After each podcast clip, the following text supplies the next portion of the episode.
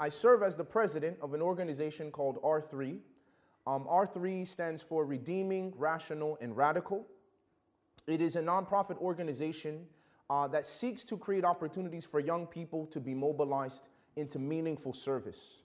There is a lot of opportunities, there's a lot of young people, but connecting those two is why this organization exists.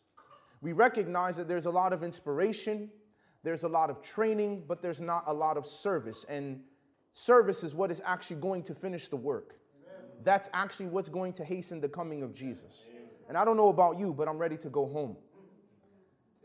And so as a result, um, this is why R3 was created. This is why it continues to exist.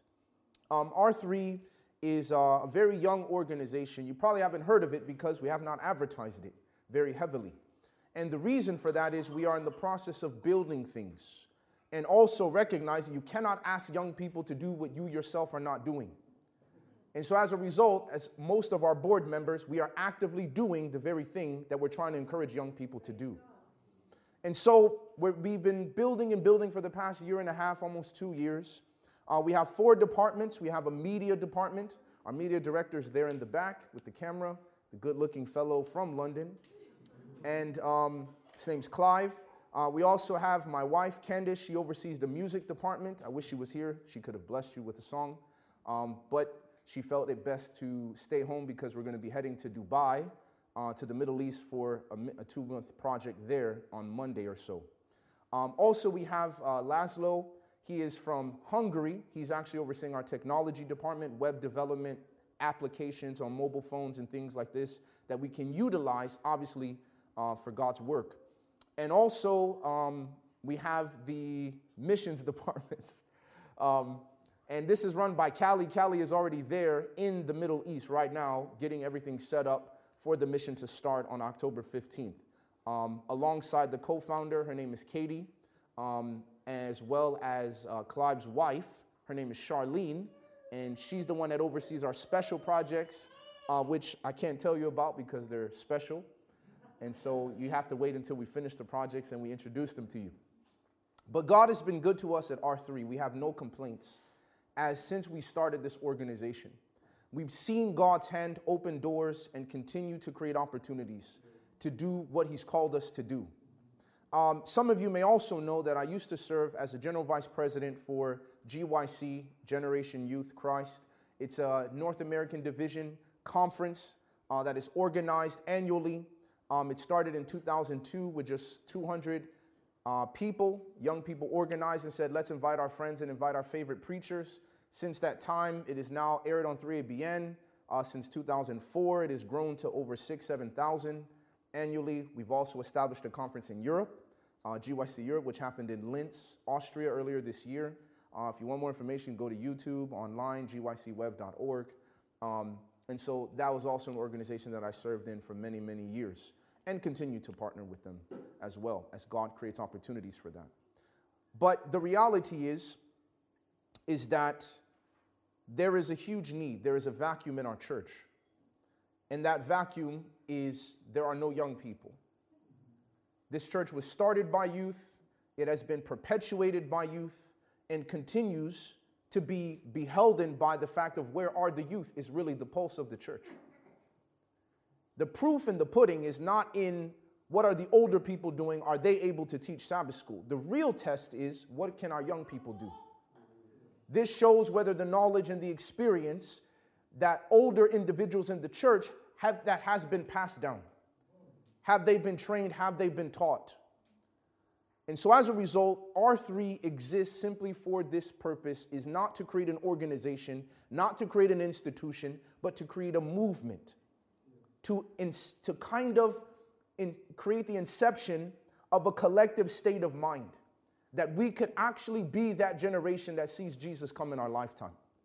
Too many individuals don't believe that, and we recognize that if we do what the previous generation has done, we will be here another generation. And therefore, if we want something we've never obtained before, we have to do something we've never done before. And that means to take decisions and steps of faith that our parents and our forefathers did not take. And that is exactly what we represent. And so, as a result, if anyone has gifts or interests or desires to give their talents and all that they are and all that they have into God's work, we're more than happy to talk to you, to support you, and to encourage you and to partner with you so that we can finish this work and we can go home. And we can see what England looks like as God intended it to look like. Can you say amen? It's beautiful, but it's not as beautiful as what God intended. So let's pray together as we start our sermon for this morning. Heavenly Father, we are nothing before you, and yet you've given everything to redeem us. All of heaven in one gift. What wondrous love is this?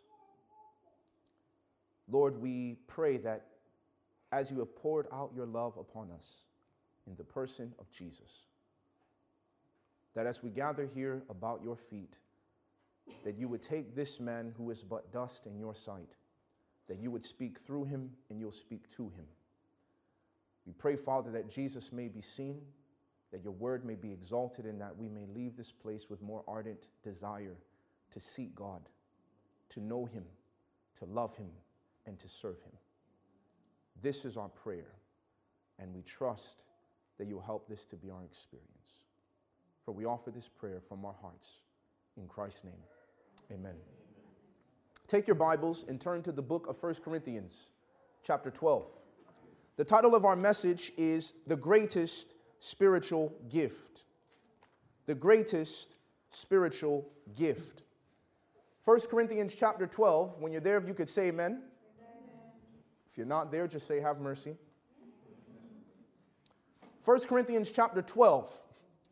Uh, we began last night. I was at Northampton Church, and we've started a series of messages entitled Life with the Spirit. The Holy Spirit is a topic that is all essential and yet not often discussed.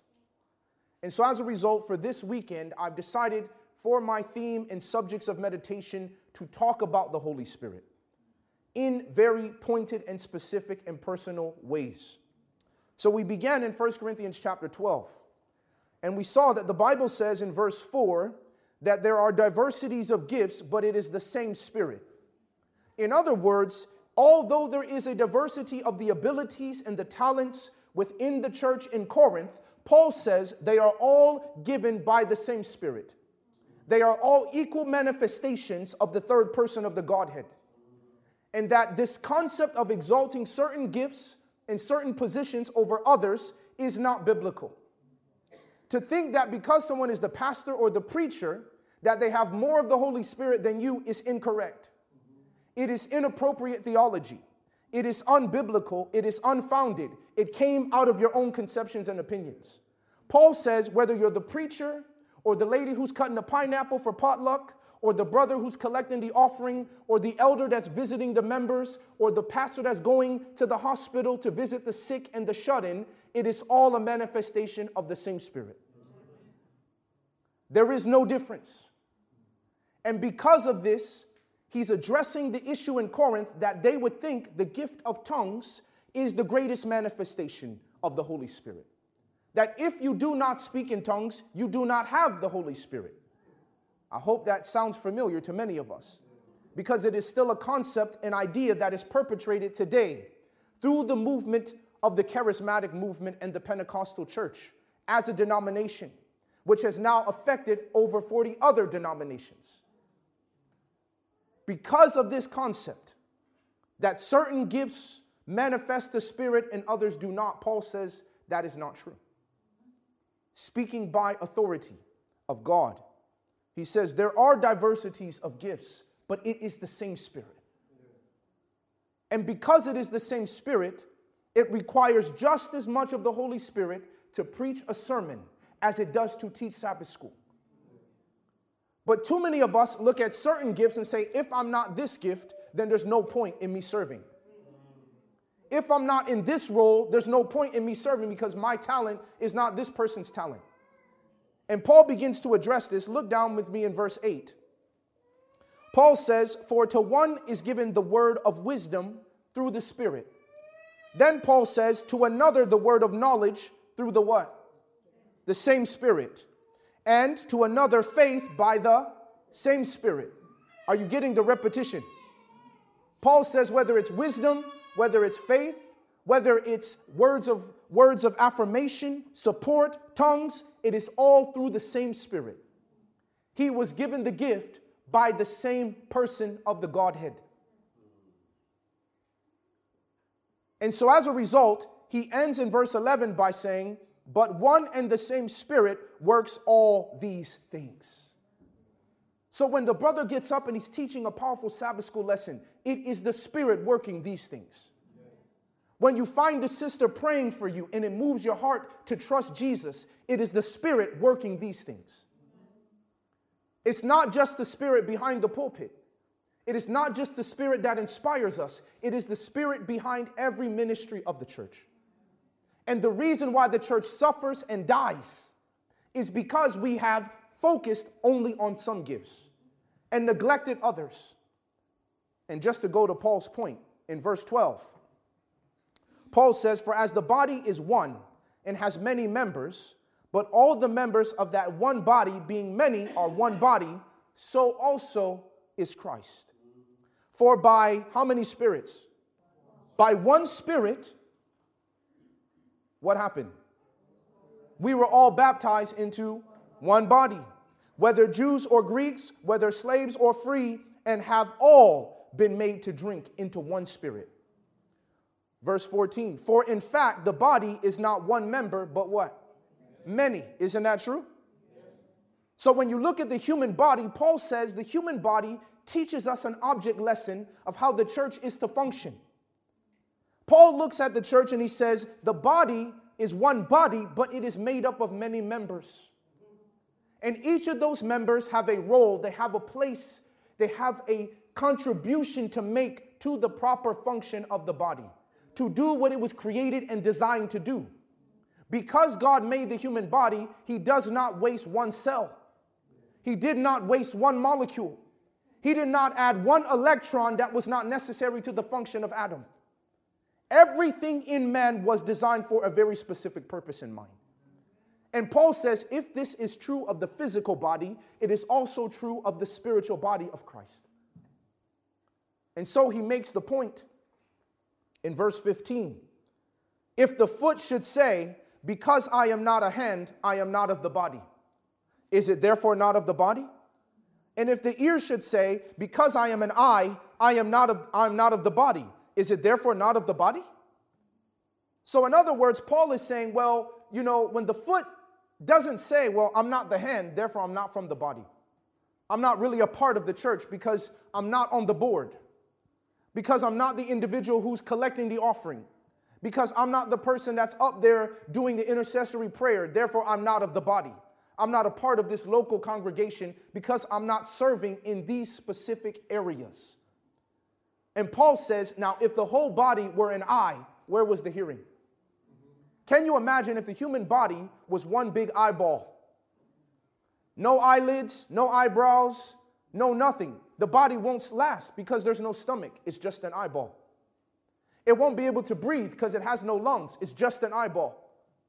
And this ridiculous absurdity that we are discussing is exactly the mindset that has entrenched itself in the church.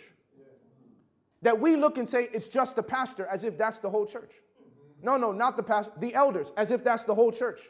And if the whole body was elders, then who's going to teach Sabbath school? If everybody's a preacher, then who's going to sit in the congregation and listen to the sermon? If everybody's going to sit up there and say, I'm going to collect offering and clean the church, who is actually going to teach the children? Because we decided in our minds, these are the gifts that make up the body. Therefore, if I don't do this, I'm not of the body. Paul says that is not true. And I used this illustration last night. How ridiculous would it be if the moon said, I'm not the sun, therefore I won't shine? If the small little lake says, I'm not the mighty Thames, therefore I won't flow. Because I'm not the ocean, I'm not a body of water. Because as a blade of grass, I'm not a rose, therefore I'm not a plant. Everything has its role in nature, everything has its role in the universe. Why is it that when we come to the church, that cannot be true? We don't want to take this role, we want to take that role or no role, but that doesn't work.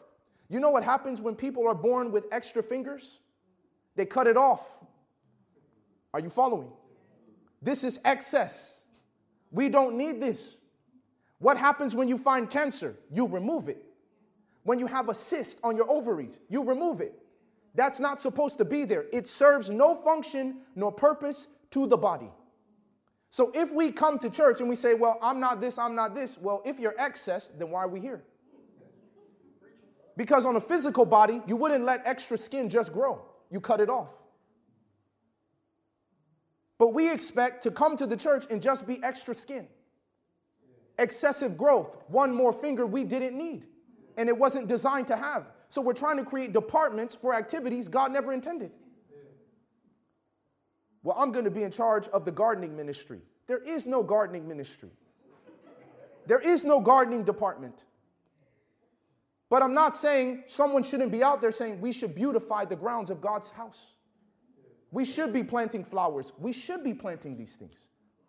But the problem comes up is the fact that we take this and say, I don't want to serve where the church needs. Do you know that when your body is injured, the rest of the parts of your body send reinforcements to heal this part of your body? The heart doesn't say, or the hand, it says, well, you cut the left hand. Well, that's your own fault. Just bleed. We're not going to send anything to seal this wound up. But this is the mindset we bring into the church. We say, well, that's your department. Oh, well, I'm sorry, it's failing. I can't help you. I'm too busy with cradle roll. I'm not an adult Sabbath school teacher, I'm a children's Sabbath school teacher. No, we move according to the needs of the body. But he goes on to say in verse 18, but now God has set the members, each one of them, in the body just as who pleased. Who pleased? He pleased. That's a capital H. That's God. So when we look down and say, How did I get the gifts that I have? Verse 11 told you the Spirit decided which one you received. Then you say, What's my role in church? God is the one that set you so. But we don't want to accept that. And it is far too long the church has been crippled and disabled and handicapped by the very fact that people get it into their mind we have superstar preachers, superstar pastors, superstar elders. This is what it's all about. And you're thinking to yourself, that is not how the church goes forward. We don't move forward because we have powerful elders. When you read the book of Acts, Stephen was a deacon.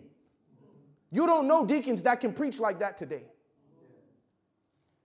Philip was a deacon, 3,000 baptized in Samaria, filled with the Holy Spirit through the deacon. He wasn't saying, Well, I'm supposed to oversee the, the, the, the, distribution to the Grecian widows. I don't have time for evangelism. No, Philip was saying, We oversaw this business, make sure the Grecian widows get their appropriate food, and he went out to preach. Because he understood. As a deacon, Paul didn't say, Choose a man who's over six feet tall who can lift heavy things to be a deacon. No, no, no, no, no. Paul says, Choose seven men among you, filled with the Holy Spirit that's how you choose the deacon. But that's not how we choose. We don't say, well, I'm not going to step up. And it's even more incumbent upon us the more spiritual we are, the longer that we've been in the faith. We should be the ones leaving the example, but we are not. Oh, I'm just going to take a back seat. I just like to support. I like to encourage. Let the other people step in. No, we need to take responsibility. We are past the time can you imagine? I look at my wife and I say to myself, Well, I'm stronger than you.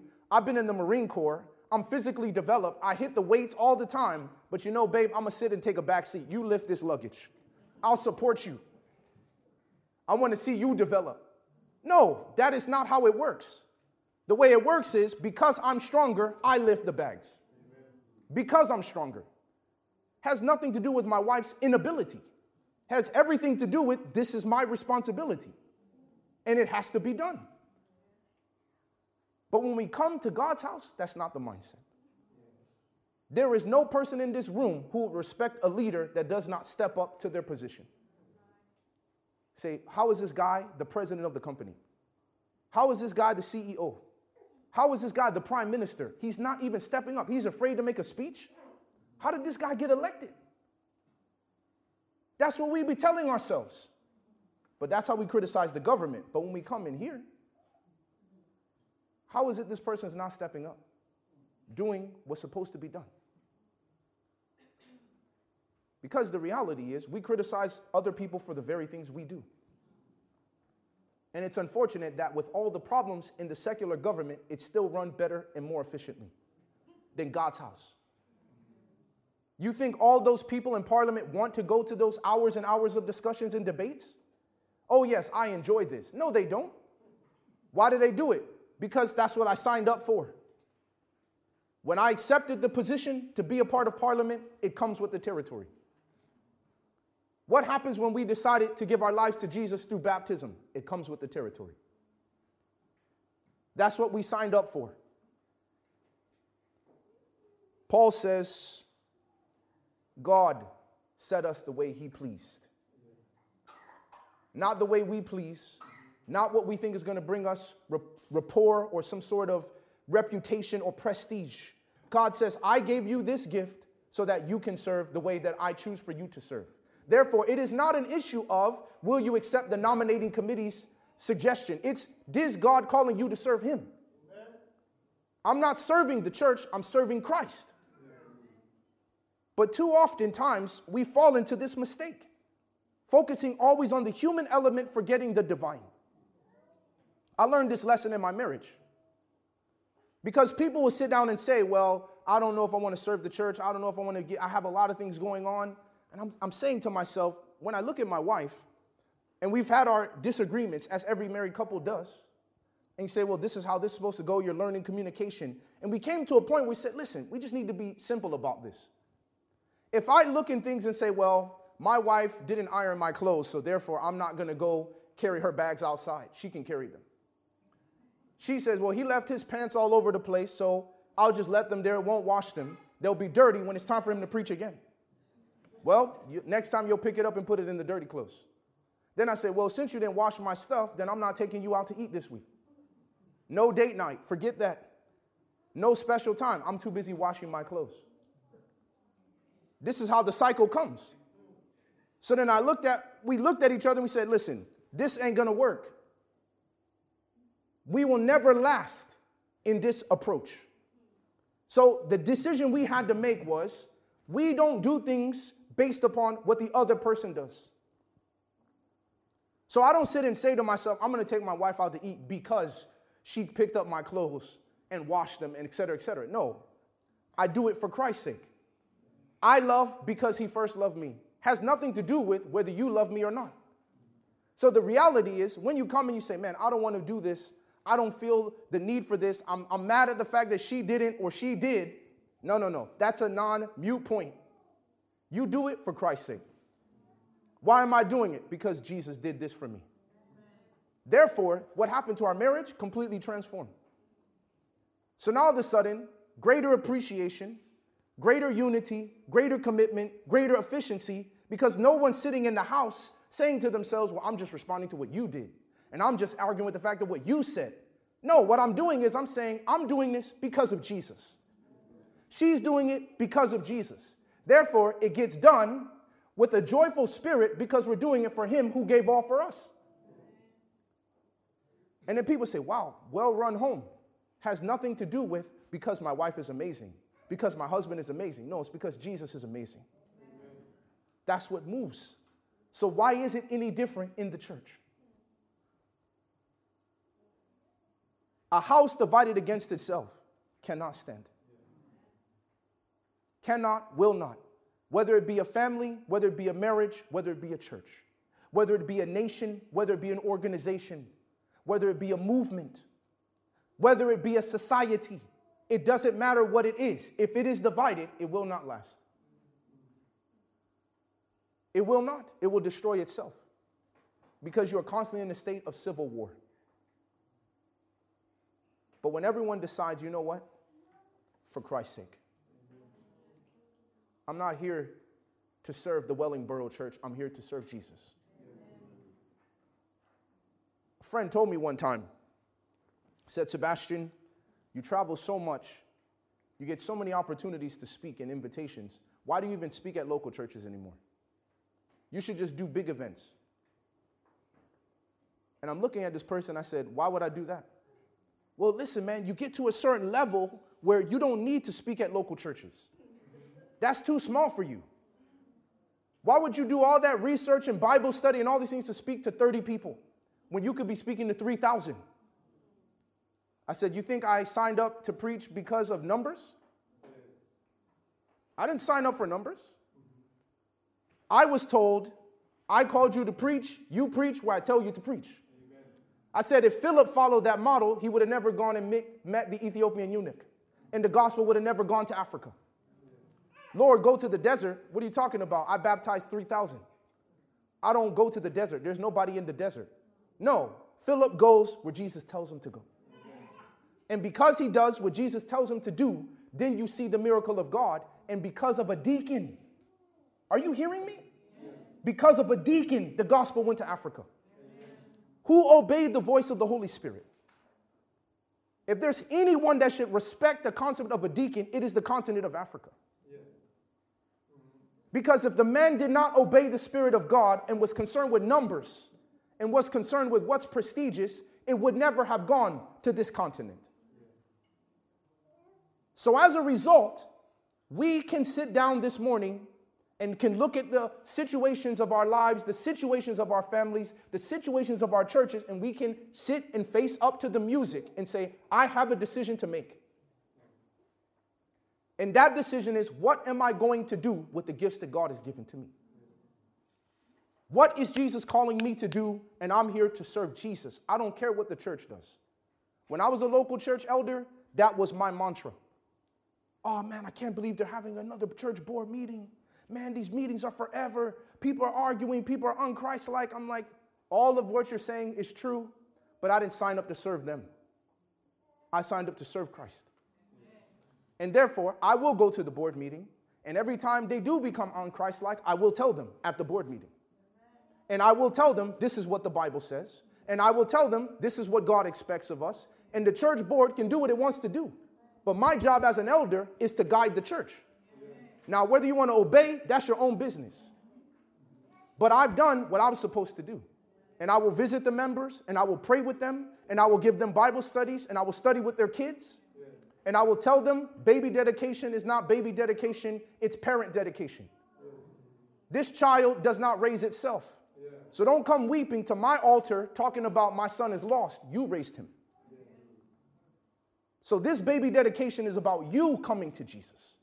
You giving your life to God and to raise your children to fear God by your example first. Your words come second. I know how many kids leave the church because their parents weep at the altar and then go home and curse each other out. Cursing people in the car on the motorway because they cut them off. And all your kid is thinking, you're a Christian. Oh, yeah, this is what it means to serve Jesus. I don't see the power of the gospel transforming your life, mom. So, with all those difficulties that stand before us as a church, why would anyone want to serve? Except the person who was asking them. Because Jesus asked. Ask you a very simple question this morning before I move on. Because I'm totally off my notes right now. This is not what I was intending to preach.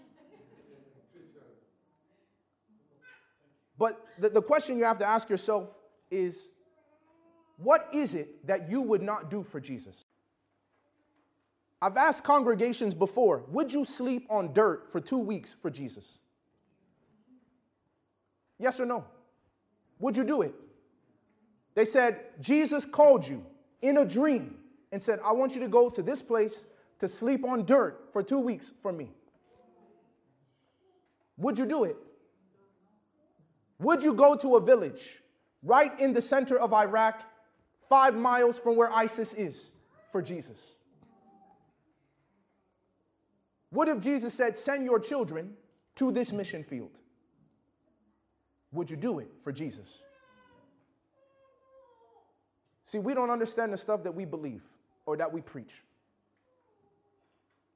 Because I read in the book Steps to Christ, people think it hard to give all to Jesus when He has given all for them. She says, I'm ashamed to think it, I'm ashamed to write it. Because we don't understand the cross, because we don't understand what Jesus gave and laid down for us, we lay down nothing for him. Jesus gave us the whole meal, we give him the crumbs. He gives us all of heaven, we give him the leftover 10 minutes of my day for devotion. He says, Here's my robe of righteousness, which will save your eternal soul. Yeah, Lord, I'll give you my little rags to church.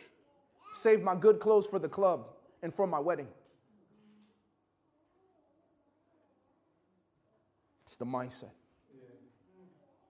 So, no surprise that Paul, writing to the church in Corinth, oh, yeah, no, I won't do that for Jesus.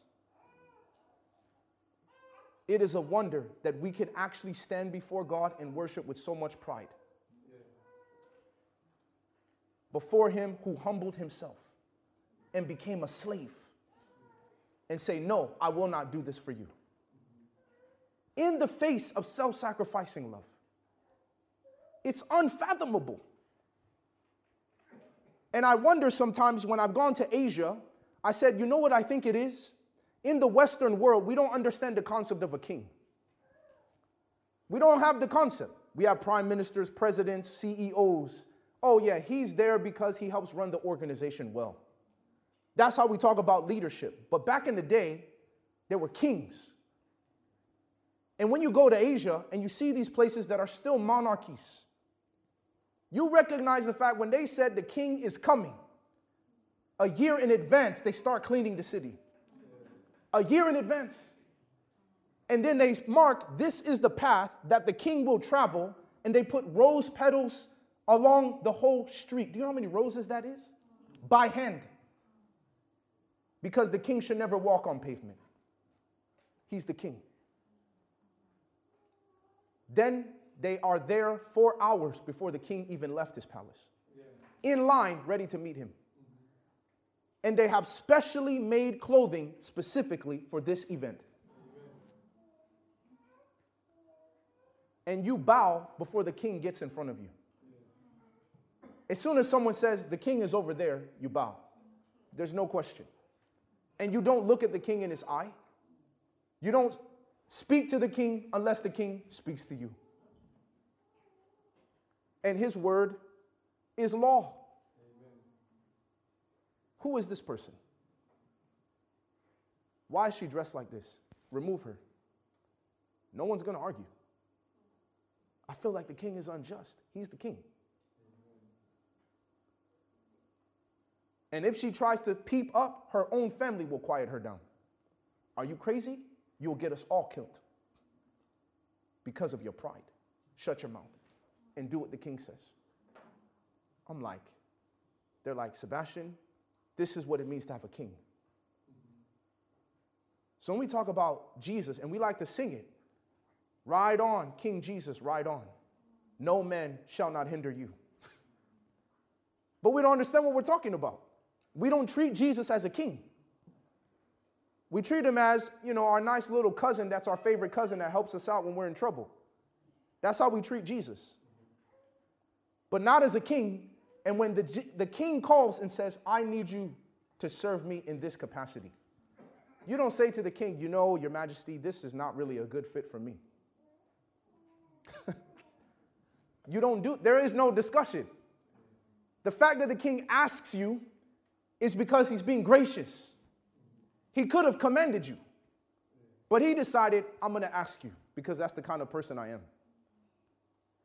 And when he asks and calls and says, I would like you to serve me in my palace in this way, people would say to themselves, No, no, no, no. I, I think you have the wrong person. I think this is not really my thing.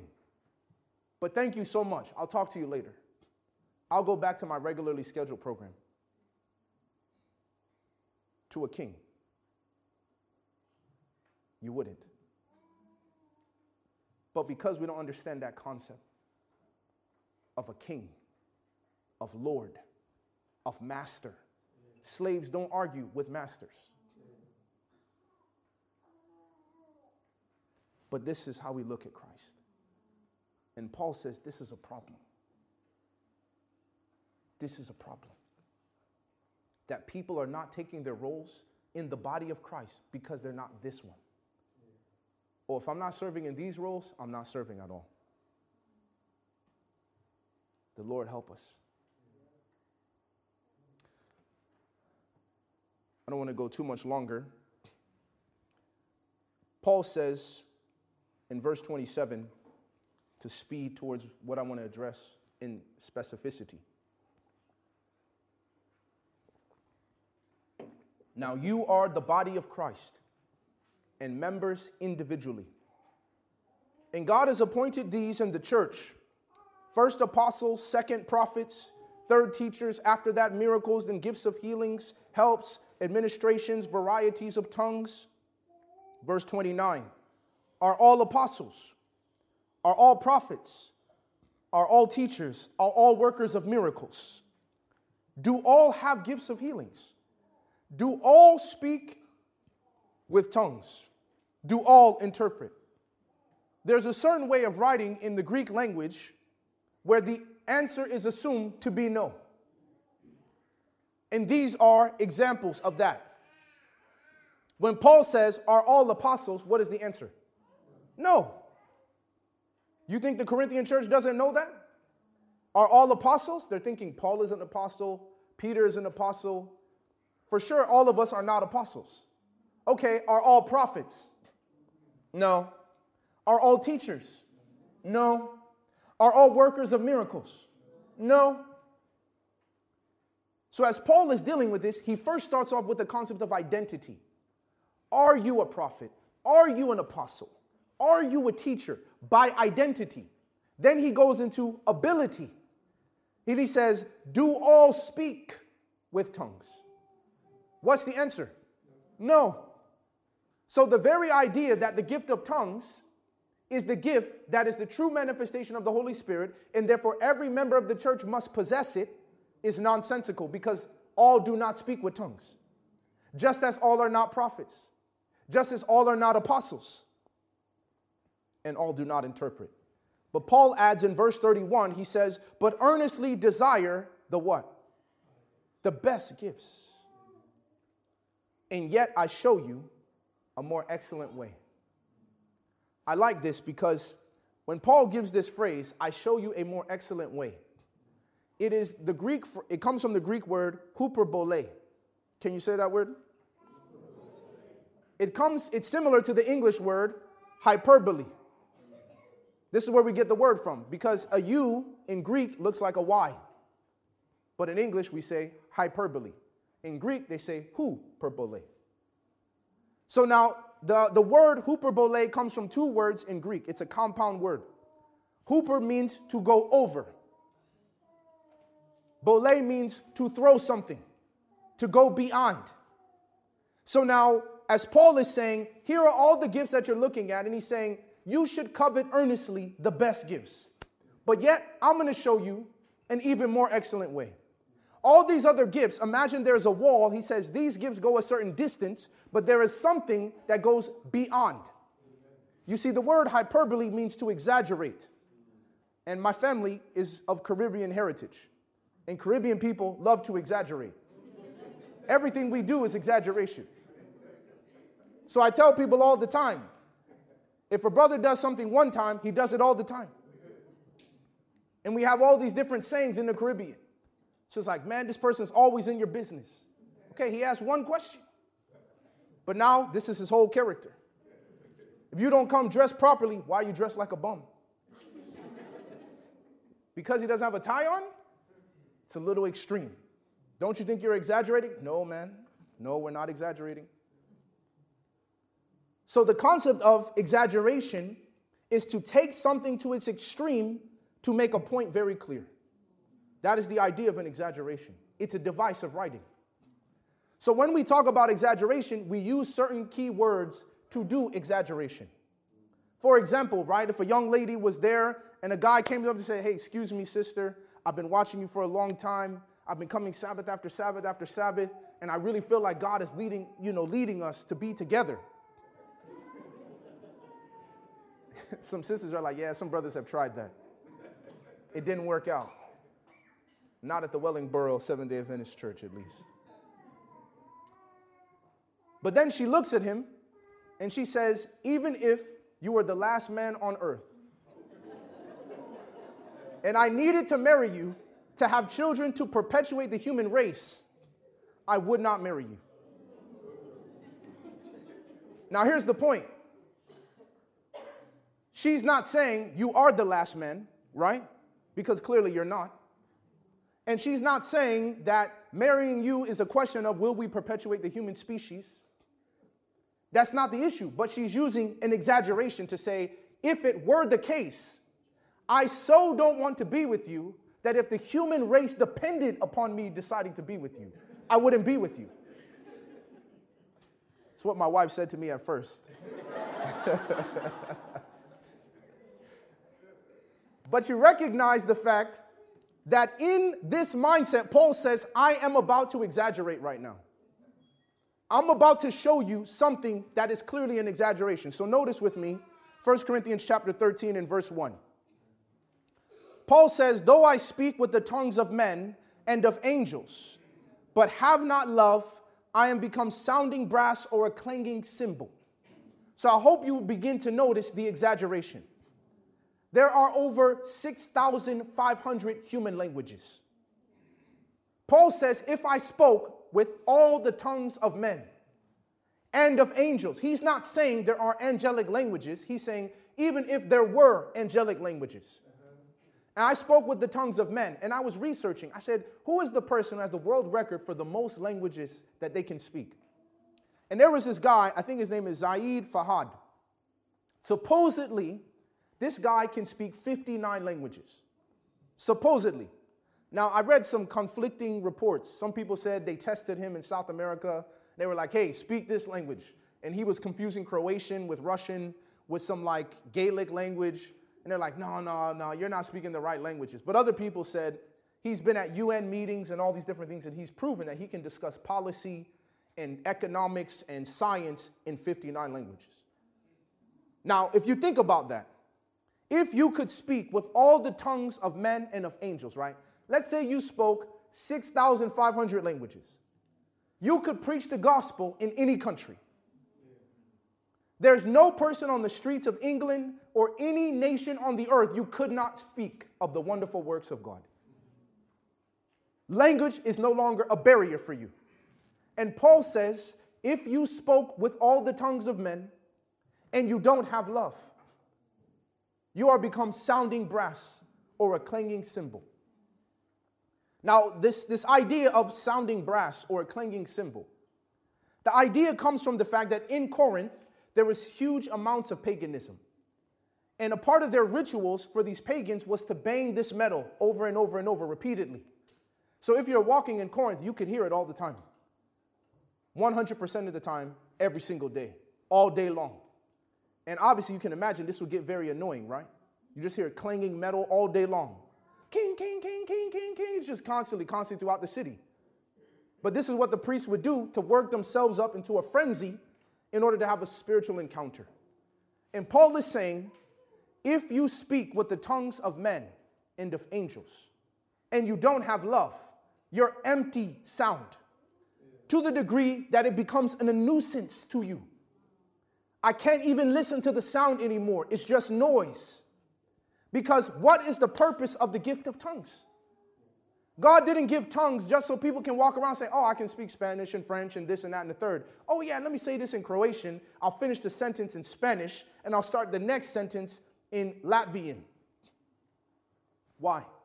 Just to show that you can? Paul says, What is the worth of the gift of tongues if you have no message?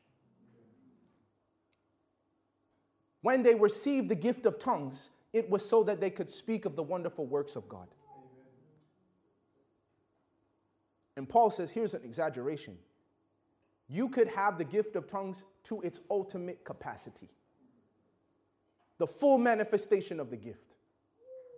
And yet, even if you have this gift, love goes far beyond. In fact, love is what gives the gift of tongues meaning that gives it any value. So, my first point is the fact that love is what gives value. But I'm going to explain this a little bit further. Look at verse 2. He says, And though I have the gift of prophecy and understand how many mysteries? All mysteries, and have how much knowledge? And though I have how much faith? So that I could remove mountains but have not love, I am what? Nothing. I want you to follow this very closely. Paul says, if I had the gift of prophecy, that means you can tell the future. And I understood how many mysteries? All. That means there is nothing that is hidden to me. And I had how much knowledge?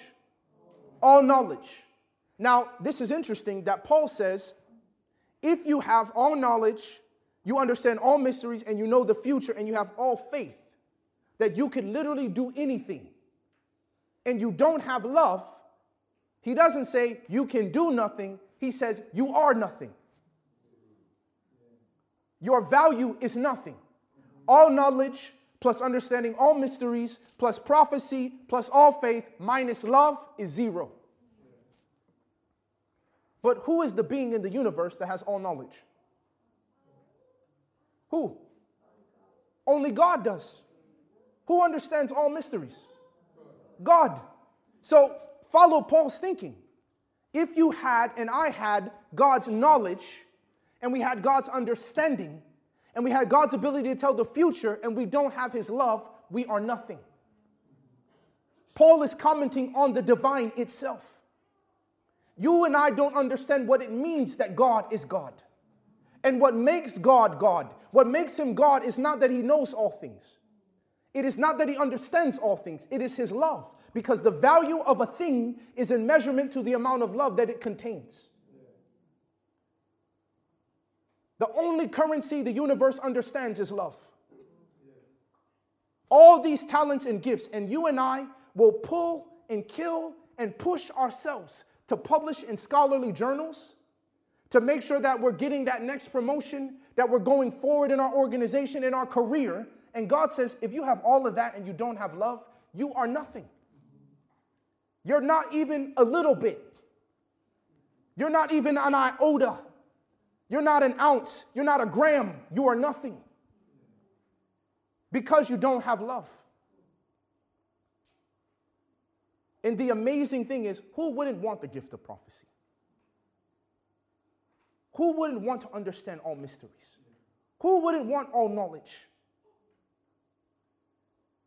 Lucifer when you recognize that he wanted to be like God, you immediately realize he didn't really want to be like God. He wanted his knowledge, he wanted his understanding, he wanted his power, but he doesn't want his love. Because Lucifer did not understand what made Christ Christ. He thinks the thing that made Jesus above him was because of his knowledge. Jesus was in the innermost councils of the Most High. Lucifer, you missed it. You think it's because of his abilities? You think it's because of his gifts? You're wrong. What makes him God is that God is not knowledge, God is not power, God is not ability, God is not wisdom, God is love. And because God is love, there is no value away from God. There is no value away from love. So, in this sense, how then do you and I measure our value? We judge our value and our worth based on what we can do, based on what we have done, based on the positions we hold, based on the affirmation and the accolades of other people. And we say, now I have value, now I have worth. And Paul says, no, you don't. The question is, do you have love? How much love?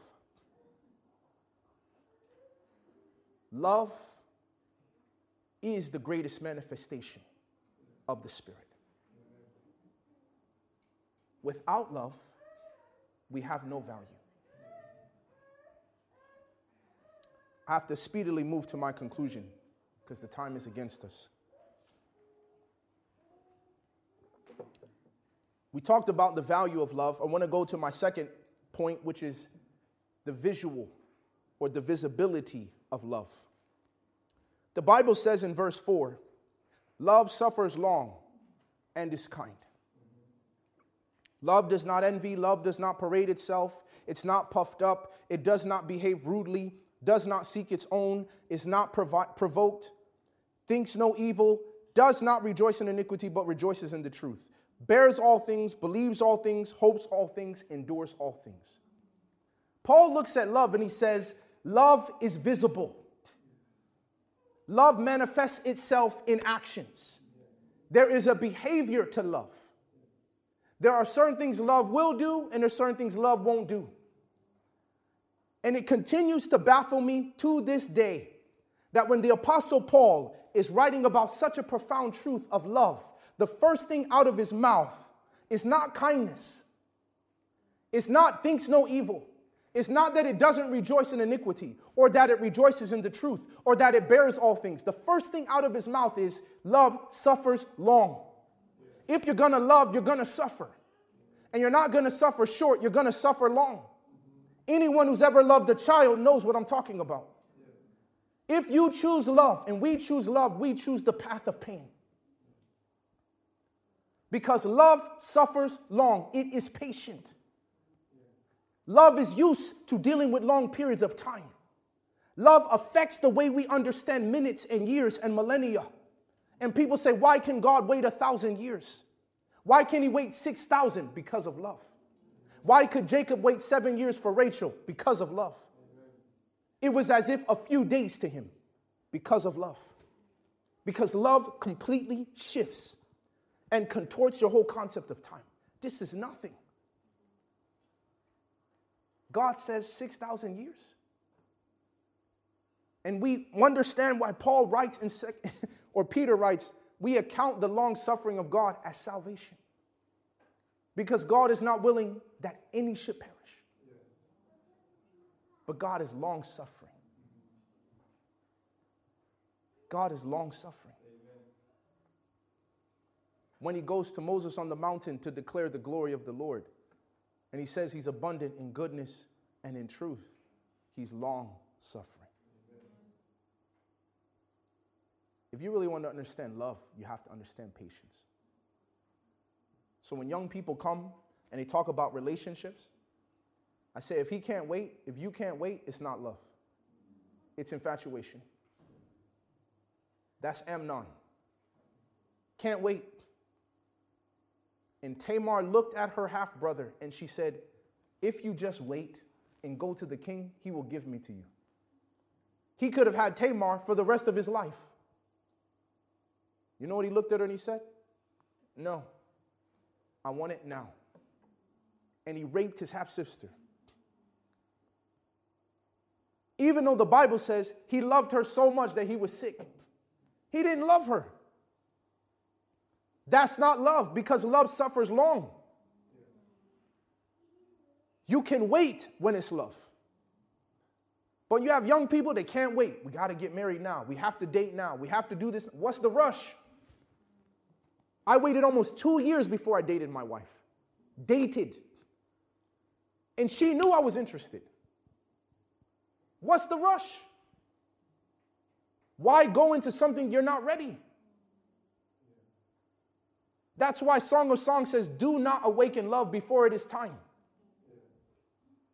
But you got people 13, 14 years old talking about they love each other. You don't understand love. You waited like two weeks. Oh, usually I ask the girl on the first day, but I waited like a month. That's how you know that I'm really interested in her. Foolishness. 14 years old, you don't understand the concept of wait.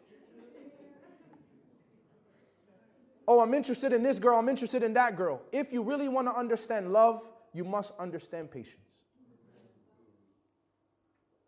And usually, when I talk to people, particularly young people, about this issue of patience, they come and they say, I want your advice. I say, No, you don't. They say, No, I really want your advice. I want your input. What do you think about, you know, possibility of a relationship? I said, if you're not willing to hear no, then we have no point in talking. If you think I'm going to rubber stamp your relationship, oh yeah, boom, approved. Yeah, that's fine. You counsel with brother elder Sebastien. No. I'm not signing my name off on anything that I have not approved by the Bible. But that's what we want. So when people are interested in love, they just go to the people that are going to tell them, yes, yes, yes, this is great. You guys are a beautiful couple. You look good together. They're not going to go to the people that are like, you're taking this a little fast. You might want to slow it down. Have you really thought about this? What about your ex boyfriend? You were just telling me you still have feelings for him. How are you moving to a new relationship? And I can go on and on and on. Because it all comes down to what Paul says love suffers long. Love is visual, you can see it. And the first way that love manifests itself is patience. If there's any way that you and I know that God loves us, it's because He's patient. You cannot understand love without patience. When a mother looks at you, I remember when I took my dad's car, and my dad said, Yeah, you can drive my car. And I was driving back, bumping some rap music loud, speeding on the highway. I was doing over 100 miles an hour, zooming in a SUV, Toyota 4Runner. Windows down, bumping this music all over the highway. Oh, that's my exit. Whipped the car. Car went on its side. I hit the railing on one side, bounced to the other railing on the other side, bounced back to the other railing on the other side.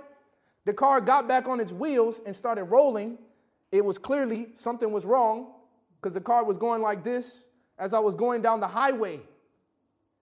I pulled off the road thinking, I'm gonna die. My dad's gonna murder me. Cold blood. Let me just get the chalk so they can outline my body. this is where he was killed. So, you know, I didn't even call my dad. I wouldn't even get out the car to see the damage. I'm like, man, my life is over. That's all I was thinking. My life is over. And as I'm as I'm as I'm getting out the car and I finally check this thing. And then I'm like, man, I'm in the middle of two highways crossing, so there is no gas station, there's nothing nearby. So I'm dressed up, dress shoes and everything, walking through grass this high in the morning. So it's all covered in dew. It's all wet. I walk miles to get to this gas station, find a hotel, which by the way, this was four in the morning. So nothing's open. So I had to wait outside this Marriott hotel till they opened. Go inside, call my dad. He's like, all right, yeah, I'll come and get you, whatever, we'll have it towed. Get the car towed, brings the car, I drive the car home, whatever. And all I'm thinking is, when we get home, it's D Day. I can just see the sun setting. just start singing the hymn, Were You There? it's like, I'm gonna die. We get to the driveway. I get out the car, go inside the house. My dad says nothing to me. Nothing, not one thing. Not a hand on the shoulder, not a son, we need to talk, nothing. And I couldn't take it anymore, right? You're just plagued by guilt in your mind. Maybe he's setting me up. He's waiting for when I'm like having a happy day, you know, and then it's like, bam! Just take me out, blackout. So I went to my dad and I said, said, Daddy, you know, I'm really sorry about the car, like, et cetera, et cetera, et cetera. And my dad looked at me. He said, As long as you're all right, that's what matters. And he said, If you want to thank me, do something with your life. Amen. That's all he said. And when I got into college, and eventually when I became a Christian, and I was reflecting on these experiences, and I'm thinking to myself, you know, my siblings will be, I don't even know if daddy loves me, all these different things. You know how kids are. You argue about your parents and you have different perspectives on them, especially if you weren't raised in a Christian home. But I thought to myself, how can I say my dad does not love me when I think of the patience? Patience. And when you and I look at our lives and how many times we've persisted in sin, how many times we've rebelled against his grace, how many times we've despised his goodness, he will bless us. We will thank Him. We will praise, give a testimony in church, and go back to our regularly sinful lives. And yet, the Lord is still patient and will wait a long time for us. And then when we come, He doesn't even bring up the past. It's as if a new life. How can we question whether God loves us. and we see his patience. God could have shut this church down a long time ago. Long time ago. And if we do not sit and reflect as a local church in Wellingborough and say, have we not received the patience of God?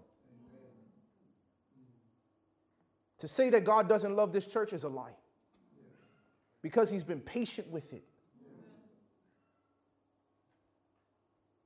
But we cannot continue forever despising his goodness. And so love is visible, it will always manifest itself in acts of love and of kindness. It will avoid gossip and so on. I have to go to my final point. It says in verse 8, love never fails. But whether there are prophecies, they will fail. Whether there are tongues, they will cease. Whether there is knowledge, it will vanish away.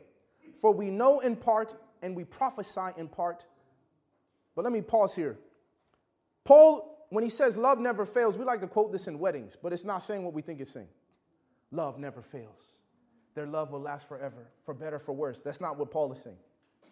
Paul, when he uses this word never fails, what he's saying is love will always be useful. There will never come a day where the gift of love is useless. But prophecy, there will come a day where it will be useless. Tongues, there will come a day where it is useless. Because I always think about the fact that when you go to heaven, and as we're walking into the pearly gates, I tell people it's like the airport. When you go to security line, there's certain things you can't bring on the plane, right?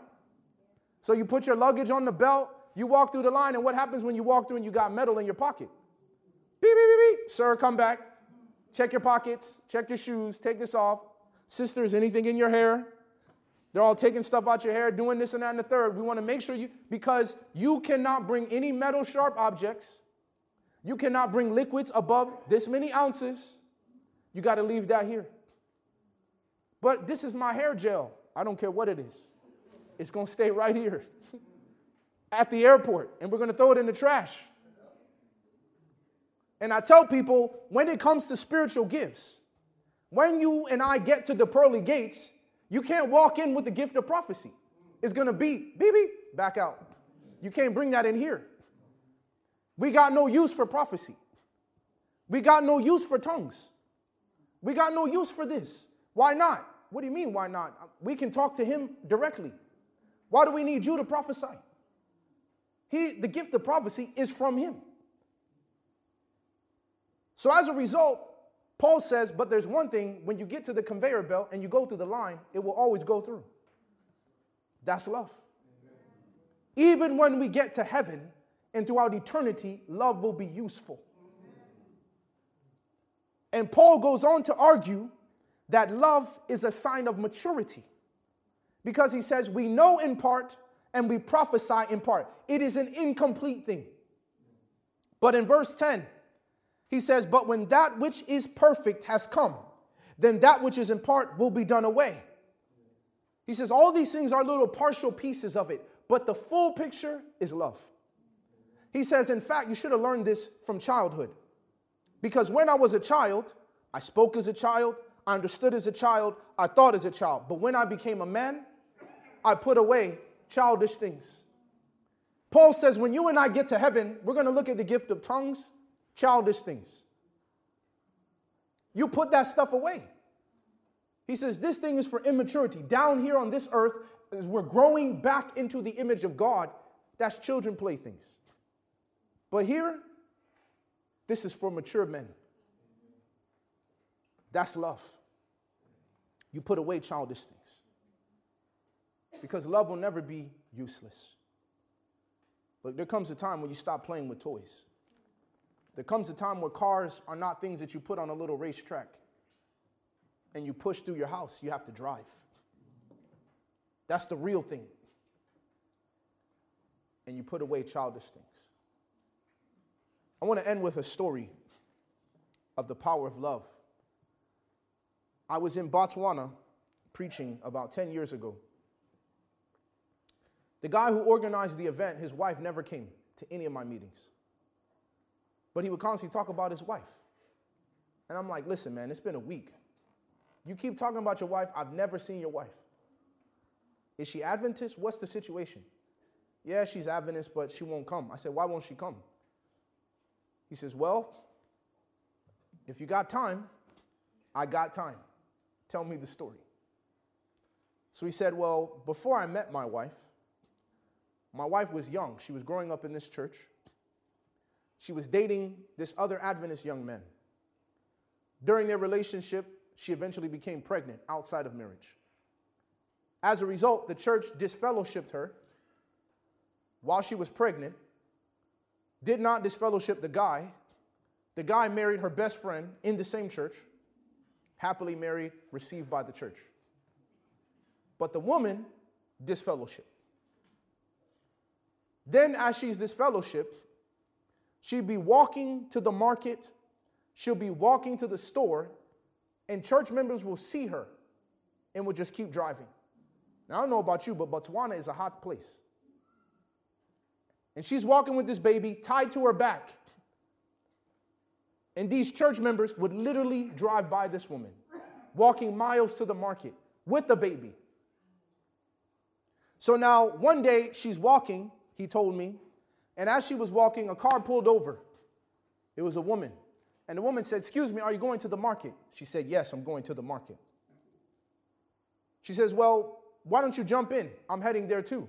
Oh, I don't want to be a burden with the baby. She says, You're not a burden. Please, just jump in. I'm going to the market anyway. So, of course, how can you turn that down? Let's see, 10 mile walk or a drive. I'll get in the car. So she got in the car.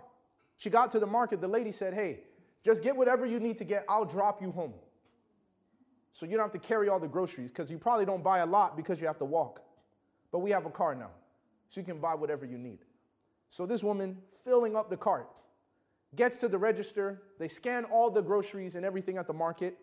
And then she says, pulls out her wallet to pay. And she's like, oh, uh, I don't know if I can afford all these items. They said, oh, don't worry about it. Some lady already paid for it. She said, what? Yeah, the lady over there paid for your groceries. Have a nice day. So she pushes the cart out she tells the lady, Why did you pay? You should take my. She says, Please, don't worry about it. Then she goes, puts all the groceries in. Then she tells her, She says, You know what? Um, why don't you go ahead and take the car for the week? I'll call my husband. He can pick me up. And after he picks me up, I'll get home. You can keep the car. Just meet me here in two weeks, right here at this store, and then I can get the car back from you. She's like, There's no way I can take your car. She says, You have no choice. My husband's coming to pick me up right now. So she gives her her car for two weeks. Now, obviously, if a person gave you your car, you're not just going to disappear. You don't want to burn the hens that feeding you. So she shows up two weeks later at the market with the car, goes back into the store. The lady says, Hey, let's do your shopping for two weeks. Get back in the car, whatever, whatever. Same thing happens. Goes to the register, that lady paid for your groceries. She's like, why does this lady keep doing this? She doesn't even know her name. Then she puts her groceries in the car.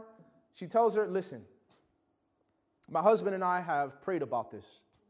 We realize we have two cars. It's not right for you and your baby to be walking. So we're just going to give you this car. My husband and I will share our car. The girl doesn't even know what to say. He told me, he said, so my wife looked at her and he said, ma'am, I cannot take your car. This is not, she says, don't even worry about it. We'll pay the insurance, we'll pay everything. I know what you're worried about, fees and all this stuff. We'll cover it. Just keep the car. And just so you know, we're from the local Pentecostal congregation. And you and your baby are always welcome. He looked at me and he said, So, guess what church my wife goes to? The Pentecostal church not because she agrees with the doctrines. And I said, Tell your wife to come Saturday night. I'm going to preach on 1 Corinthians 13.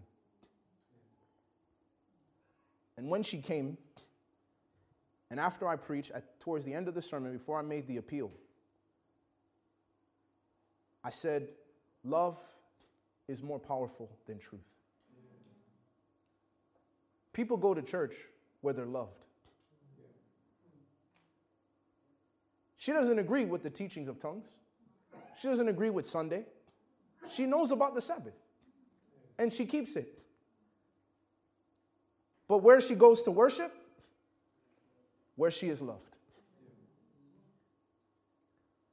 Because we can have all these things as a church.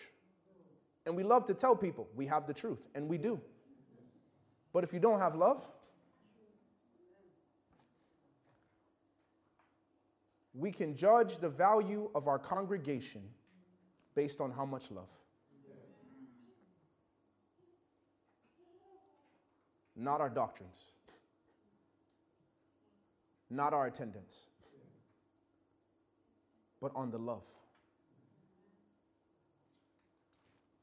Every head is bowed, every eye is closed as we conclude this service.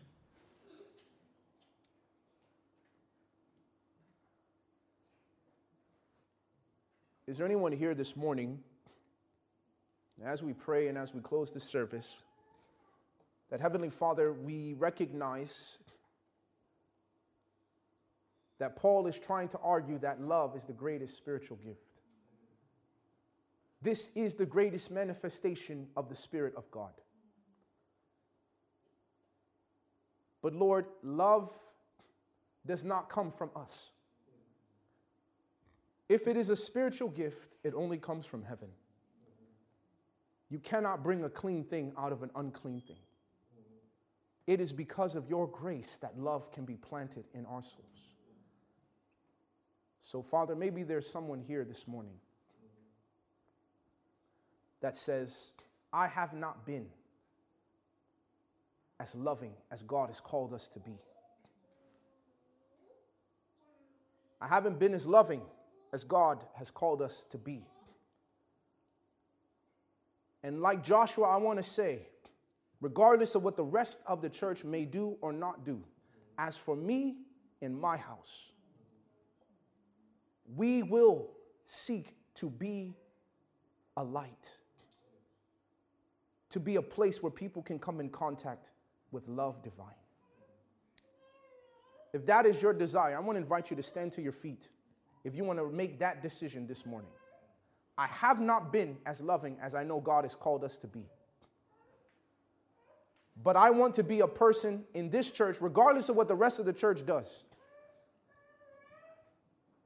People will know God's love through me. Now, your heads are still bowed, your eyes are still closed. And I have one more invitation. And that invitation is for someone who says, I have been hurt by the church, by someone in the church. Maybe not this church, maybe it is this church, maybe another church. But you have been hurt.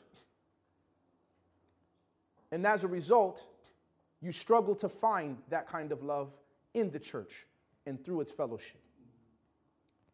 And you want to say this morning, Lord, I'm bringing that to the altar. I'm about to let this thing go.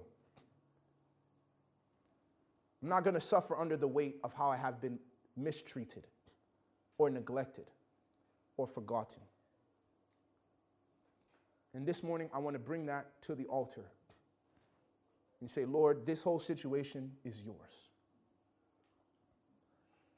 This whole situation is yours. I want to invite you to just meet me right up here up front at this altar. This is a serious invitation. And it's going to take some serious courage. But I've been to enough churches to know that people have been hurt. Come, sister, you don't have to be afraid. Anyone else? Every head is bowed, every eye is closed. We like to look to see who's coming, but we're not thinking about our own lives. This is between you and Jesus. You say, Someone in the church has hurt me, and I'm bringing that situation to the altar this morning. In the church. Come, right here in the middle. Because these are the decisions that make all the difference. We cannot love when we have not been loved. But when we feel that we have been neglected, slighted, forgotten, or unloved, we cannot love other people. And that's why we say, Forgive us as we forgive. We have to take those situations and bring it to Jesus. Maybe you've been the victim of gossip. Maybe people have tried to criticize you. Whatever it is, we don't need to know the details. This is between you and the master of the universe. This is between you and your father. And you're coming to him to say, I'm done with this. This is yours. I'm not going to fight this thing anymore. I'm not going to argue. I'm not going to sit here and retell the story and relive the pain over and over and over in frustration. I'm bringing it to Jesus this morning to say, Lord, I'm letting it go. I'm putting it at your altar. This is not my battle anymore. This is not my struggle. This is Christ. And you can trust that Jesus will heal. And God will never waste your pain. He's promised that. Anyone else says, I've been hurt and I'm bringing it to the altar.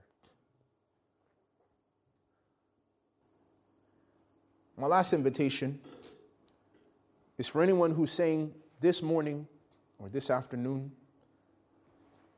I have not given myself fully to serving the Lord.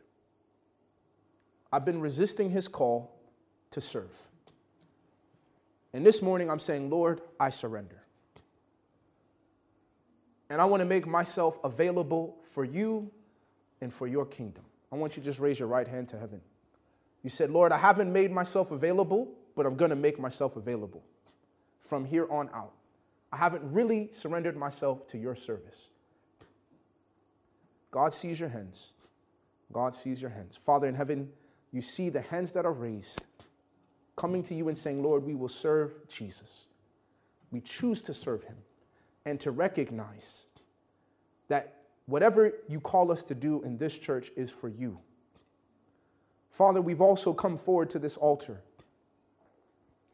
to lay down our burdens and to follow what the hymn writer has written to come ye disconsolate, wherever you languish, to come to the mercy seat and fervently kneel.